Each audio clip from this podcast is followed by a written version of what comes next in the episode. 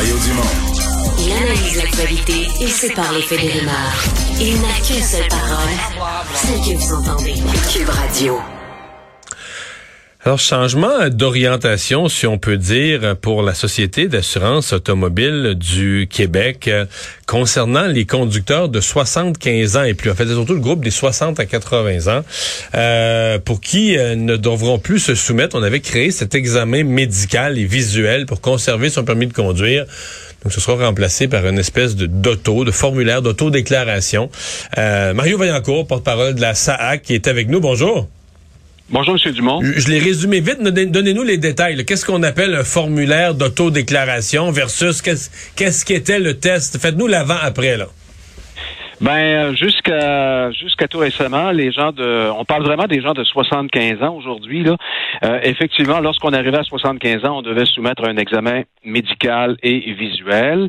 Euh, et à partir de 80, c'est aux deux ans. À partir de 80, rien ne change. Donc à 75, c'est une fois, puis c'était bon pour cinq ans. C'était bon jusqu'à 80. Ça, tout à fait. OK. Euh, cela, cela dit, il, il, arrive quand même que des gens sont suivis dans, à une fréquence plus grande. Exemple, quelqu'un qui a un, un problème de santé, euh, on peut le voir aux six mois là.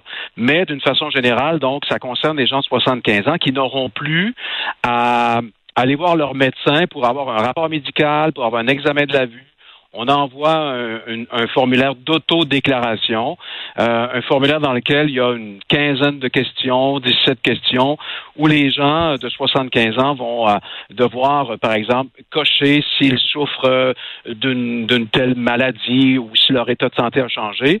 Et là, ils nous retournent le formulaire. Mais c'est pas contresigné, c'est pas contresigné par leur médecin. Hein? Le non. sens de ma question, c'est qu'ils pourraient vous mentir allègrement, là. Ben évidemment, on se fie sur la bonne foi des gens. Euh, ouais. Il faut comprendre que les gens de 75 ans sont en de plus en plus en bonne santé, on le voit.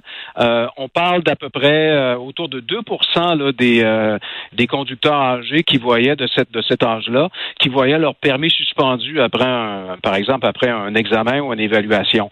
Donc, ce sont des gens en bonne santé et euh, il va, il va y avoir quand même des, euh, des vérifications aléatoires qui vont être faites là pour s'assurer de certaines choses. Donc, il y a des choses en place, mais euh, euh, de cette façon-là, évidemment, on simplifie, on allège le processus euh, et évidemment, on enlève de la pression sur le réseau de la santé. Est-ce que, est-ce que c'est ça le but? Est-ce que c'est une demande du réseau de la santé, des médecins qui disaient que ça leur faisait bien de la paperasse?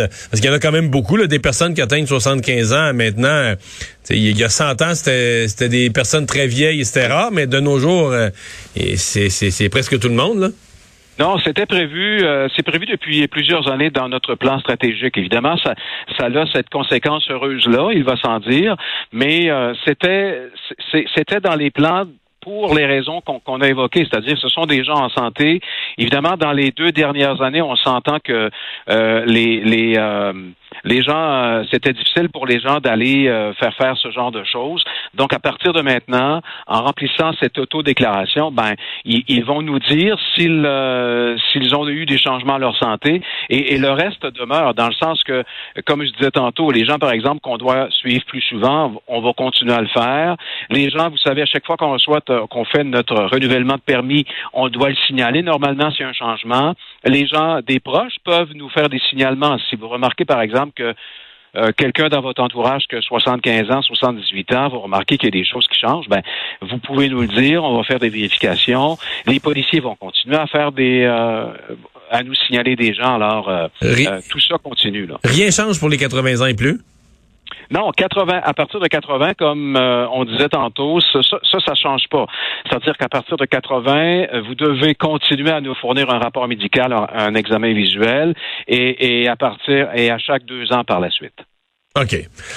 Euh, vous m'avez dit euh, 98% des gens, donc euh, il n'y avait pas de problème avec cet examen-là. C'est seulement 2 là, qui, euh, lors des examens, dans les 75 à 80 ans, c'est seulement oui. 2% qui perdaient leur permis. Effectivement, c'est pas une grosse proportion. On peut dire que c'est pas beaucoup de gens.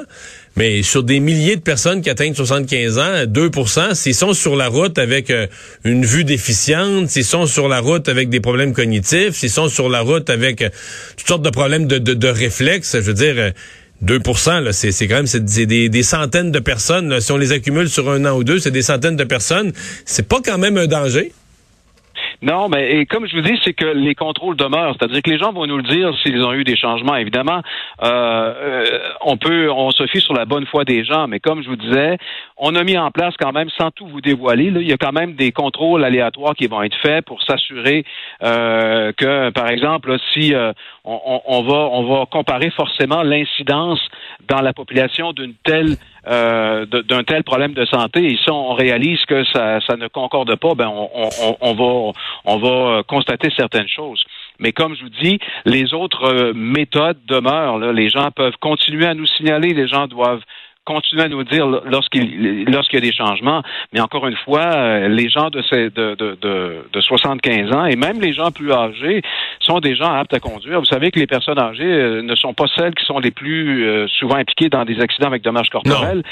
Les, les, jeunes, en, en les jeunes sont plus représentés malheureusement à ce niveau-là. Là. Et vous savez que c'est pas. Mais oui, oui, vous avez raison, mais dans le placotage public quand même, c'est quelque chose qu'on entend là. Euh, il y a des gens qui s'inquiètent de ça, des gens trop âgés qui conduisent, sont un danger public, euh, ils bloquent la route. On entend ça quand même. Oui, sauf que les statistiques disent pas ça. Oui, ben être un bon conducteur, c'est pas une question d'âge, c'est une question d'être euh, une bonne santé, soit autant cognitive que, que physique.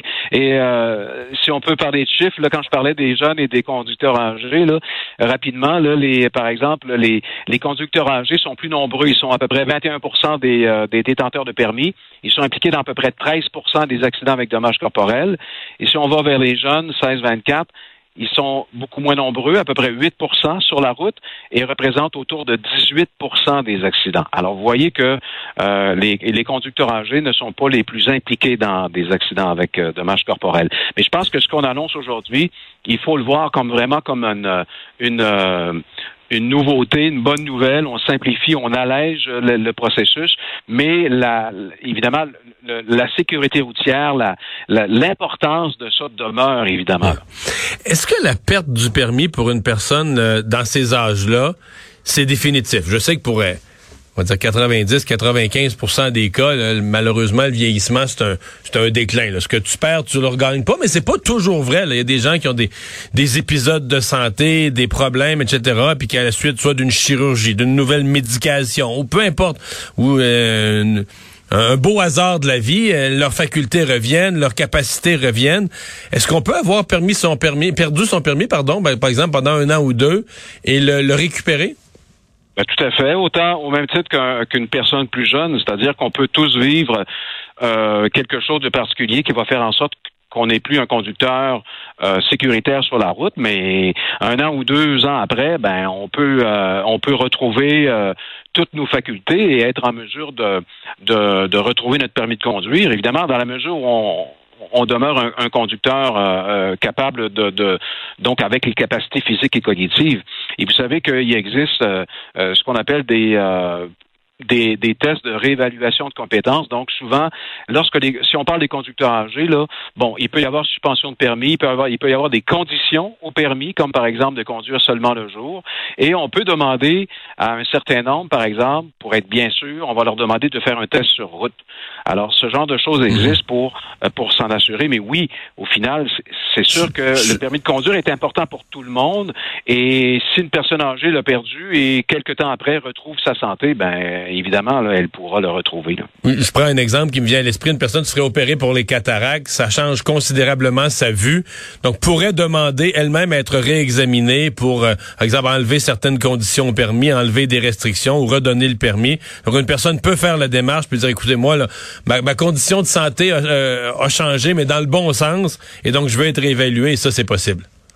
Tout à fait. Et, exactement. C'est un bel exemple où on pourrait demander, par exemple, un test sur route à cette, à cette personne-là.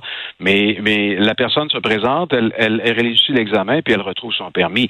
Alors, c'est évidemment, c'est pas une perte à vie lorsqu'on perd son permis de conduire, à moins que malheureusement on ait un problème de santé vraiment euh, important ou qu'on on a eu un changement, un accident majeur qui fait en sorte que c'est très, très difficile pour nous de conduire parce que, euh, évidemment, perdre son permis, euh, peu importe l'âge, c'est toujours quelque chose de difficile. Chevalier merci d'avoir été avec nous aujourd'hui. Au revoir. Ça me fait plaisir. Bonne journée.